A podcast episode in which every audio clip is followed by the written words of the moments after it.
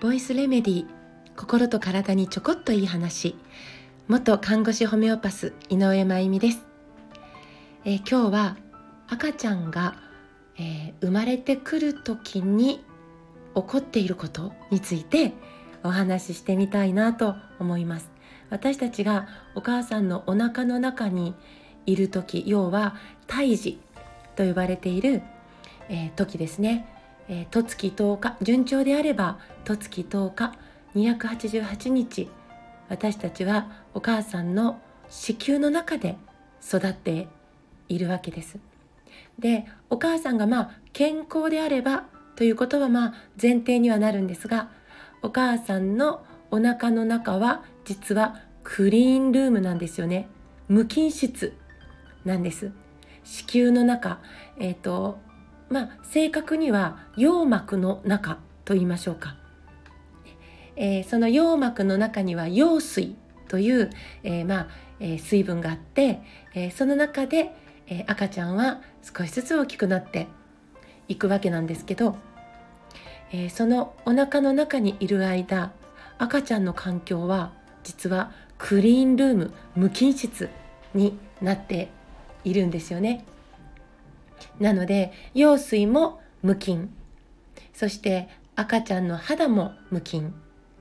えー、もちろん赤ちゃんの鼻の中も喉もお腹の中も腸の中も、えー、無菌状態なんです。でそんな赤ちゃんなんですけどもうすぐ生まれるよっていうサインは赤ちゃんが出します。基本3回や、え、お母さんが決めることはできない。実はえー、赤ちゃんがそのサインを出すんですよね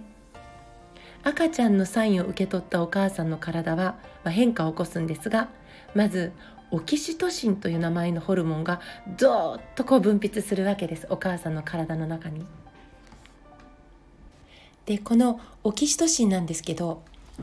私たちがよく、えー、聞いたことあるかなと思うんですけどこれ愛情ホルモンって言われるホルモンなんですよね。もう目の前にいる存在が愛おしくて愛おしくてたまんなくなる、えー、そういうホルモンなんです。信じたくって守りたくって愛したくってたまんなくなるホルモンをもうすぐ生まれるよっていう、えー、赤ちゃんのサインを受け取ったお母さんの体にブワーッとこう分泌が、えー、起こるわけです。なんかね赤ちゃんはもうお母さんのことを信じて愛する気満々で生まれてくる。だから赤ちゃんって自分が生まれた時にまあどんな容姿でも例えばあるいは、えー、もしかしたら、えー、ハンディを持って生まれてくるかもしれなくてもどんな自分でもどうかありのままの自分のことを愛してねってそれをもう赤ちゃんが生まれる前にお母さんにスイッチを入れて出てくるなんかすごいなって思うんですよね。なので生まれたばかりの我が子を抱いたお母さんが「えー、なんかイメージと違う」とか言わないですもんね。もう本当に腕に抱いて「可愛いいってね生まれてきてくれてありがとう可愛いっていう言葉が思わず出てくるのは赤ちゃんがちゃんと、えー、最初に、えー、お母さんのお腹の中でもう仕組んできたことというかえー、自然ってすごいなって思っちゃうんです。でねもうすぐ生まれるよっていうサインを赤ちゃんが出した時にまあそのオキシトシンっていうホルモンが出るって話をしたんですけどこのオキシトシンには今言った愛情ホルモン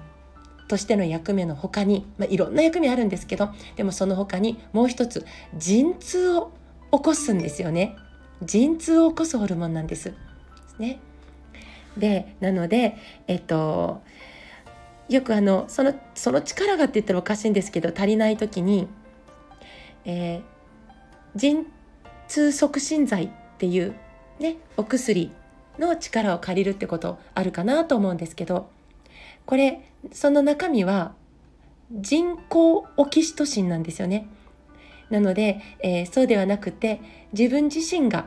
えー、作って分泌するこのオキシトシンっていうホルモンで実は陣痛が起こるわけです。ね、で陣痛が起こってそして赤ちゃんは、えー、その子宮から頭を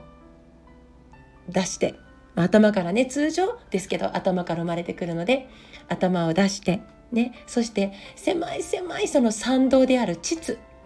というところに入るでいくんですよね。えー、でこの参道をゆっくりゆっくり降りてくるわけなんですけどこの参道である膣って通常は、えー、ま、これもお母さんが健康であればっていうことになるんですけど、えー、酸性の環境に保たれてるんです。酸アルカリで言うと。なんで酸性かっていうと酸性の環境で病原性の微生物が、えー、生息していくことがとても難しいんですね。なので膣というのは通常外から、まあ、いろんなその微生物がね、えー、病原性のものも含め侵入してくる可能性もあるので酸性に保たれてるんですその役目を果たしているのが、えー、常在菌、ね、乳酸菌なんです。ね、デーデルライン肝菌っていう面白い名前がついてたりとかするんですけどその微生物によって、えー、膣の中は、えー、酸性に保たれてるんですよね。えー、でその中降りてくるんですけど無菌室から降りた時にその、えー、乳酸菌との出会いがあるんですが実はもっとすごい面白い面白いっていうかことがあってそれは何かというともうすぐ生まれるよっていうサインを受け取ったお母さんの体の変化のもう一つは膣の中にもともといる微生物それはあるんですけどこの知らせを受け取ってお母さんの他の場所にいた。ね。微生物は膣だけでない腸の中にも皮膚にもいろんなとこにいるんですけど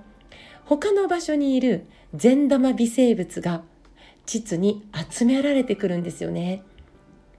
えー、いわゆる善玉有用な微生物。お母さんが20年30年40年かけて獲得して、えー、育んできた有用な働きをしてくれる今俗に言う善玉微生物が、えー、膣に集められるんですその中を無菌だった、えー、赤ちゃんがゆっくりゆっくり降りながら無菌だった肌にしっかりとお母さんから、えー、善玉微生物のギフトをもらう。まあ、それが鼻にから入ったり口から入ってゴクンと飲み込んだりして、えー、無菌だった腸に一番最初に有用な微生物が着地する、えー、いわゆる賛同というのはその常在微生物、ね、有用な微生物を赤ちゃんにギフトするための大事な道になるんですねお産の時に。日本ではまだ少ないかもしれないんですけどヨーロッパの方は、えー、どうしても命を助けるために、えー、帝王切開で生まれてきた赤ちゃんに対してお母さんの膣の粘液常在微生物がまあ、えー、存在している膣の粘液を生まれた赤ちゃんに帝王切開で生まれた赤ちゃんの肌にしっかりと、えー、つけてあげる、ねえー、付着してあげるっていうようなことをやっているところもあると聞きます。なんかすごいですね。だけどまあ今日本の、えー、お産現場はどちらかというと生まれた赤ちゃんをまあ比較的間もなくお風呂に入れてそして場合によっては石鹸を使ってまあある意味せっかくもらってきた、えー、有用な微生物を洗い流してしまうっていうようなこともあります。ね、なんか、えー、清潔か不潔か、えー、そこで物事を捉えることはもちろん大事なんですけどその一歩手前で自然か不自然かっていうことの、えー、私たちはこう眼差しも失わずにですね、え物事を決めていけたらいいななんて思います。私たちがしっかりと育んだ、え微生物が赤ちゃんにちゃんとギフトされてえー、その子たちにまず当面守られながら赤ちゃん自身が自分が一生共に生きていく常在微生物の獲得を始める、えー、日々がそこからスタートするんだよっていう、えー、そんなことを今日は、えー、お話ししてみました。では今日はこれで終わりにしたいと思います。是非チャンネル登録をしてください。またお会いしましょう。